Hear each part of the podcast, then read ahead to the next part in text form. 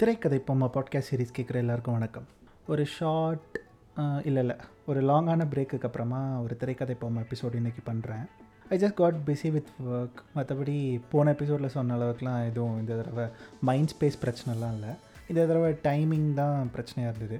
So அதனால தான் இந்த பிரேக் அடிக்கடி இந்த பிரேக் இனிமேல் கொஞ்ச நாள் வரும் அப்படின்னு நினைக்கிறேன். அதனால் இந்த இன்ஸ்டாகிராமில் வந்து மிரட்டுறவங்கெல்லாம் கொஞ்சம் பார்த்து பொறுமையாக என்னுடைய நிலைமையை புரிஞ்சுக்கிட்டு மிரட்டினீங்கன்னா நல்லாயிருக்கும் அதாவது எபிசோட் போடலனா வீடு தேடி வந்து உதப்பேன் அப்படின்ற மாதிரிலாம் நிறைய பேர் சொல்கிறாங்க கேட்குறது கொஞ்சம் பெருமையாக இருக்குது அதே டைமில் கொஞ்சம் என் புரிஞ்சுக்கிட்டிங்கன்னா நல்லாயிருக்கும்.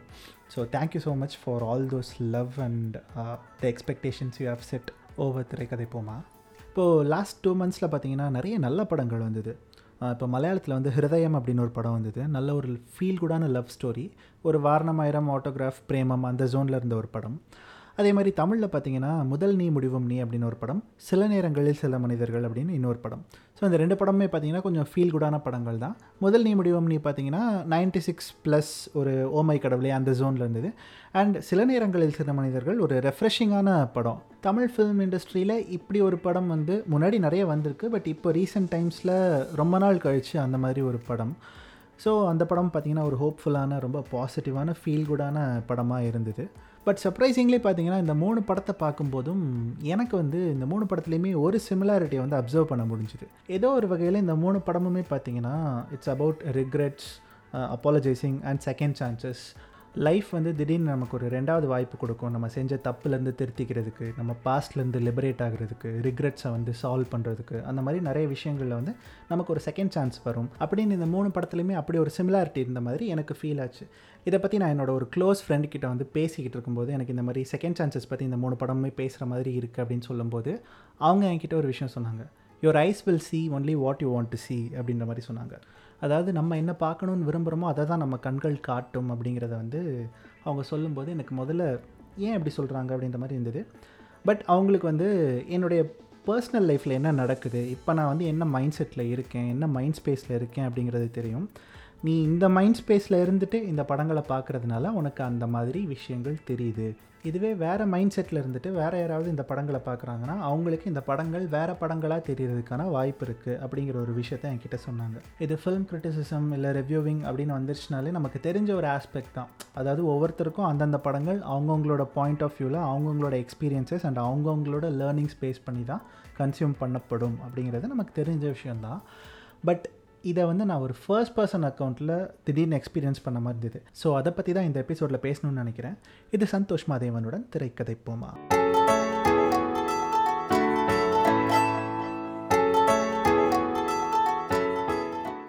ஒரு நல்ல சேயிங் அதை யார் சொன்னாங்க அப்படின்லாம் எனக்கு தெரில ஒரு புக்கை வந்து ஆயிரம் பேர் படிக்கிறாங்கன்னா அங்கே வந்து ஆயிரம் புத்தகங்கள் படிக்கப்படுகின்றன அப்படிங்கிற மாதிரி இந்த சேயிங் வரும். இதை பற்றி நம்ம ஃபர்ஸ்ட் எபிசோட் ஆஃப் திரைக்கதை போமால பேசியிருப்போம் அப்படின்னு நினைக்கிறேன். இல்லை ஆரம்பத்தில் முதல் ரெண்டு மூணு எபிசோடில் ஏதோ ஒரு எபிசோடில் அதை பற்றி சொல்லியிருக்கேன் அப்படின்னு நினைக்கிறேன். ஒரு நாவலை ஒருத்தர் படிக்கும்போது அவங்க கற்பனை எந்த அளவுக்கு போகுமோ அந்த அளவுக்கு மட்டும்தான் அவங்களால அதை விஷுவலைஸ் பண்ண முடியும் அப்படிங்கிற மாதிரி ஒரு நாவல் ஒவ்வொருத்தருக்கும் ஒவ்வொரு விதமான காட்சிகளை கொடுக்கும் அப்படிங்கிறத பற்றி நம்ம வந்து ஒரு எபிசோடில் பேசியிருந்தோம். அது ஃபிக்ஷன் இல்லை அது மாதிரி தான் கிட்டத்தட்ட எல்லா புத்தகங்களுமே. படிக்கிறவங்களுக்கு ஏற்ற மாதிரி அந்த புத்தகம் தனக்கான வடிவத்தை அமைச்சுக்கும். அது திரைப்படங்களுக்கும் பொருந்தும். ஏன் அப்படின்னு பார்த்தீங்கன்னா ஒரு திரைப்படம் தான் சொல்ல வர கருத்தை வசனங்கள் மூலமாக மட்டும் சொல்லாமல் கதாபாத்திரங்கள் மூலமாக காட்சிகள் மூலமாக பின்னாடி இருக்கிற ஆர்ட் ப்ராப்பர்ட்டிஸ் செட் ப்ராப்பர்ட்டிஸ் மூலமாக கூட சொல்லும். அதனால் ஒருத்தர் ஒரு படத்தை பார்க்கும்போது அவருக்கு அதில் என்ன ரிலேட் பண்ணிக்க முடியுமோ அதை வந்து ரெஃபரன்ஸாக வச்சுக்கிட்டு தான் அந்த ஒட்டுமொத்த படத்தையுமே கன்சியூம் பண்ணுவார். இப்போ ரீசெண்டாக நான் இன்னொரு ஃப்ரெண்டுக்கிட்ட நீ தான் என் பொண்ணு அந்த படத்தை பற்றி பேசிகிட்டு இருந்தேன் அந்த படம் வந்து எனக்கு எவ்வளோ பிடிக்கும் அந்த படத்தில் இருக்கிற டெக்னிக்கல் ஆஸ்பெக்ட்ஸ் அண்ட் அந்த படத்தில் இருக்கிற லேயர்ஸ் பற்றி நான் எவ்வளோ இன்டெப்த்தாக பேசுவேன் க்யூரியஸாக இருப்பேன் அப்படிங்கிறது வந்து எல்லாருக்குமே தெரியும். என்னோடய பாட்காஸ்ட் கேட்குறவங்களுக்கும் தெரியும். நான் எடுக்கிற screenplay workshops attend பண்ணுறவங்களுக்கும் தெரியும். ஸோ அந்த படம் வந்து எனக்கு ரொம்ப முக்கியமான ஒரு படம்.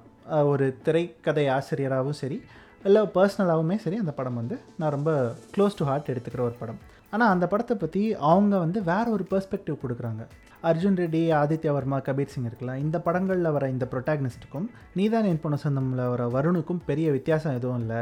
இன்ஃபேக்ட் அர்ஜுன் ரெட்டி வந்து வருணை விட கொஞ்சம் கம்மியான சாவனிஸ்ட் தான். வருண் வந்து ஒரு மேனுப்புலேட்டிவான ரொம்ப ரொம்ப மோசமான ஒரு செல்ஃபிஷான மேல் சாவனிஸ்ட் அப்படின்ற மாதிரி சொன்னாங்க. எனக்கு வந்து அவங்க சொன்ன அந்த கருத்தை வந்து ஏற்றுக்கவே முடியல. பட் இவங்க இந்த கருத்தை சொன்னதுக்கப்புறமா வருண் எப்படி அப்படிப்பட்ட ஒரு கேரக்டராக மாற முடியும்? வருண் எப்படி ஆதித்யா வர்மாக்கும் அர்ஜுன் ரெட்டிக்கும் பக்கத்தில் வச்சு கூட பார்க்க முடியும் அப்படிங்கிற மாதிரி எனக்கு வந்து அது ரொம்ப பர்சனலாகவே கொஞ்சம் அஃபெண்ட் ஆகிடுச்சு பட் அதுக்கப்புறமா இப்போ இந்த ஃப்ரெண்ட் சொன்னாங்களே your eyes will see what you want to see அப்படின்றது.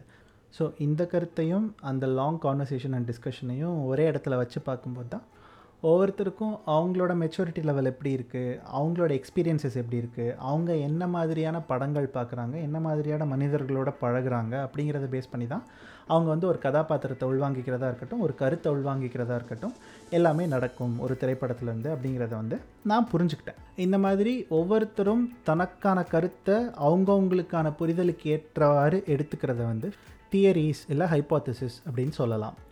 இந்த மாதிரி தியரிஸ் சொல்கிறவங்க பார்த்தீங்கன்னா நிறைய விஷயங்களை சப்டெக்ஸ்டாவோ லேயராகவோ இல்லை மெட்டஃபராகவோ அவங்களாவே கன்சியூம் பண்ணிப்பாங்க. இந்த வசனம் இதை குறிக்கும். இந்த இடத்துல இந்த பொருள் இந்த கலரில் இருக்குது அது வந்து அதை குறிக்குது. அப்படிங்கிற மாதிரி ஒரு கலருக்கோ வசனத்துக்கோ ஒரு செட் ப்ராப்பர்ட்டிக்கோ இல்லை ஒரு கதாபாத்திரத்தின் மேனரிசத்துக்கோ ஒவ்வொன்றுத்துக்கும் ஏற்ற மாதிரி அவங்களாவே இதுக்கு இதுதான் காரணம் இதுக்கு இதுதான் அர்த்தம் அப்படிங்கிற மாதிரி ஒரு சுய விளக்கம் கொடுப்பாங்க. இதை தான் அந்த தியரி அப்படின்னு சொல்கிறோம் இந்த மாதிரி தியரைஸ் பண்ணுறவங்கள வந்து நிறைய பேர் கலாய்க்கும் போது எப்படி கலாய்ப்பாங்கன்னா இந்த விஷயம் அந்த டைரக்டருக்கு தெரியுமா அப்படின்ற மாதிரி கேட்பாங்க. இது கேட்குறது கொஞ்சம் ஃபன்னியாக இருக்கலாம். ஆனால் அது ரொம்ப முட்டாள்தனமான கேலிவாதம் அப்படின்னு நான் நினைக்கிறேன். காரணம் நான் முதல்ல சொன்னது தான் ஒரு படம் பார்ப்பவரின் மனநிலை மன முதிர்ச்சி இது ரெண்டுத்தையும் சார்ந்து தான் அவங்க மனசையே போய் எட்டும். திடீர்னு பார்த்தீங்கன்னா பத்து வருஷத்துக்கு முன்னாடி பார்த்த ஒரு படம் இப்போ நம்ம திரும்ப பார்க்கும்போது வேறு ஒரு பெர்ஸ்பெக்டிவை நமக்கு கொடுக்கும். பத்து வருஷத்துக்கு முன்னாடி நமக்கு பிடிச்ச படம் இப்போ பிடிக்காமல் போகலாம். பத்து வருஷத்துக்கு முன்னாடி நம்ம வெறுத்து ஒதுக்குன படம் இன்றைக்கி திடீர்னு பார்க்கும்போது ஒரு கிளாசிக்காக தெரியலாம். இது எல்லாத்துக்குமே காரணம் இந்த பத்து வருஷத்தில் நம்ம ஒரு டிரான்சிஷனை வந்து ஃபேஸ் பண்ணியிருக்கோம். இந்த பத்து வருஷத்தில் நமக்குள்ள ஒரு மாற்றம் நிகழ்ந்திருக்கு. இந்த மாற்றம் பத்து வருஷத்துக்கு அப்புறம் அந்த படத்தை பார்க்கும்போது அந்த படத்தினுடைய பெர்ஸ்பெக்டிவ்லேயும் ஒரு மாற்றத்தை உருவாக்குது. இது வந்து தவிர்க்க முடியாத ஒரு இயல்பான விஷயம். இப்போ நான் செகண்ட் சான்சஸ் பற்றி பேசுகிறதுனால நிறைய படங்களை இப்போ நான் திரும்ப ரீவிசிட் பண்ணும்போது எல்லாமே செகண்ட் சான்சஸ் மாதிரி தான் இருக்குது ஃபார் எக்ஸாம்பிள் இப்போ நான் தரமணி படத்தை திரும்ப பார்க்கும்போது அந்த படம் வந்து காதலில் எத்தனை தடவை வேணாலும் திரும்ப திரும்ப சான்ஸ் கொடுக்கலாம். செகண்ட் சான்ஸ் மட்டும் இல்லை எத்தனை சான்ஸ் வேணாலும் கொடுக்கலாம். ஒருத்தன் திருந்துறதுக்கான வாய்ப்பு கிடைக்கிது. ஒருத்தன் திருந்துறான் அதுக்கான அந்த மனநிலைக்கு வரான் அப்படின்னா அவனுக்கு அந்த சான்ஸை கொடுத்து தான் பார்ப்போமே அப்படிங்கிற ஒரு விஷயத்தை தரமணி சொல்கிற மாதிரி எனக்கு இப்போ அந்த படத்தை பார்க்கும்போது ஒரு ஃபீலிங் வருது. அது மாதிரி தான் இன்னும் நிறைய படங்கள் வந்து செகண்ட் சான்சஸ் பற்றி மட்டுமே பேசுகிற மாதிரி எனக்கு தோணுது. பிகாஸ் என்னுடைய மைண்ட் செட் இப்போதைக்கு அந்த ஒரு ஜோனில் இருக்குது ஸோ ஒரு படம் வந்து கண்டிப்பாக அந்த இயக்குனர் இந்த மனநிலையில் தான் இந்த கதையை இந்த வசனத்தை இந்த இடத்துல வச்சுருக்காரு இப்படி சொல்கிறாரு அப்படிங்கிறதுக்காக கன்சியூம் பண்ணப்படணும் அப்படிங்கிற அவசியம் கிடையாது. ஒரு படம் தேட்டருக்கு வர வரைக்கும் தான் அது அந்த இயக்குனரோட அந்த திரைக்கதை ஆசிரியரோட அந்த படைப்பாளிகளோட படம். எப்போ அது பார்வையாளர்களை வந்து சேருதோ அப்போ அது பார்வையாளர்களோட படமாக மாறிடுது. அங்கே நூறு பேர் பார்க்குறாங்கன்னா நூறு பேருக்கும் அது நூறு விதமான படமாக தெரியும். அந்த நூறு பேரே பத்து வருஷம் கழித்து பார்க்குறாங்கன்னா அந்த நூறு விதமான படமும் இன்னும் நூறு விதமான படமாக மாறுறதுக்கான வாய்ப்பும் இருக்குது அதனால் ஒரு படம் எப்போதுமே ஒரே கருத்தை ஒரே தாக்கத்தோட ஒரே வீரியத்தோட சொல்லணுங்கிற அவசியம் கிடையவே கிடையாது. இப்போ மாரி செல்வராஜ் வந்து ரீசெண்டாக ஒரு இன்டர்வியூவில் சொல்லியிருந்தார். அதாவது நான் என்னுடைய படங்களை வந்து என்னுடைய முந்தைய தலைமுறைக்காக நான் எடுக்கலை. என் அப்பாக்காகவோ என் தாத்தாக்காகவோ நான் எடுக்கலை. நான் வந்து ஏன் பொண்ணும் ஏன் பையனும் பார்க்கணுங்கிறதுக்காக தான் என் படத்தை எடுக்கிறேன். ஏன்னா நான் அவங்க மாறணுங்கிறது தான் விரும்புகிறேன் நான் போய் என் அப்பாவையோ தாத்தாவையோ மாறுங்க அப்படின்னு சொன்னால் அவங்க என்னை கேட்கணுங்கிற அவசியம் இல்லை. என்னுடைய வார்த்தையை கேட்கணும் மதிக்கணுங்கிற அவசியம் அவங்களுக்கு கிடையாது. அவங்க பண்ணவும் போகிறதில்ல அப்படின்றது தான் சொன்னார். அவரோட பரியேறும் பெருமாளை நான் குடும்பத்தோடு உட்காந்து பார்த்துட்டு இருக்கும்போது எங்கள் அம்மா வந்து என்கிட்ட ஒரு கேள்வி கேட்டாங்க. படத்தோட கிளைமேக்ஸ் வரும்போது. பரியனை வந்து அடித்து ரயில் தண்டவாளத்தில் போட்டிருப்பாங்க. அப்போ கருப்பி வந்து அவனை வந்து நக்கி எழுப்பி விடும். இதுதான் அந்த கிளைமேக்ஸ் சீன் அது வந்து ஒரு ரொம்ப மெட்டஃபரிக்கலான ரொம்ப இன்டென்ஸான ஒரு ஃப்ரேம் அந்த சீன் பார்த்துட்டு எங்கள் அம்மா என்கிட்ட என்ன கேட்டாங்கன்னா கருப்பியோட ஆவி வந்து பரியனை எழுப்பி விட்டுருச்சா? அப்படிங்கிற மாதிரி கேட்டாங்க. எனக்கு வந்து முதல்ல கொஞ்சம் சிரிப்பாக இருந்தது. அப்புறம் என்ன இதை கூட புரிஞ்சுக்கலையே அப்படிங்கிற மாதிரி ஒரு எரிச்சல் வந்தது. அதுக்கப்புறமா இந்த ஃபிலிம் கன்சம்ஷன் பற்றி இந்த ஒரு புரிந்துணர்வு வந்ததுக்கப்புறமா தான் ஓகே எங்கள் அம்மாவுக்கு வந்து அப்படி தான் தோணும் ஓகே நான் வந்து அவங்கக்கிட்ட போய் இல்லை படத்தோட ஆரம்பத்தில் தண்டவாளத்தில் வந்து இதே மாதிரி கருப்பியை வந்து கட்டி வச்சு கொண்டுடுறாங்க அதனுடைய ஒரு மிரரிங் இமேஜ் தான் இது. அதே ஆதிக்க சாதி மனநிலை தான் திரும்பவும் தொடருது. ஆனால் இந்த தடவை பரியன் கருப்பி மாதிரி ஆயிடக்கூடாதுன்னு கருப்பி விரும்புகிறதா பரியன் நினச்சிக்கிறான்.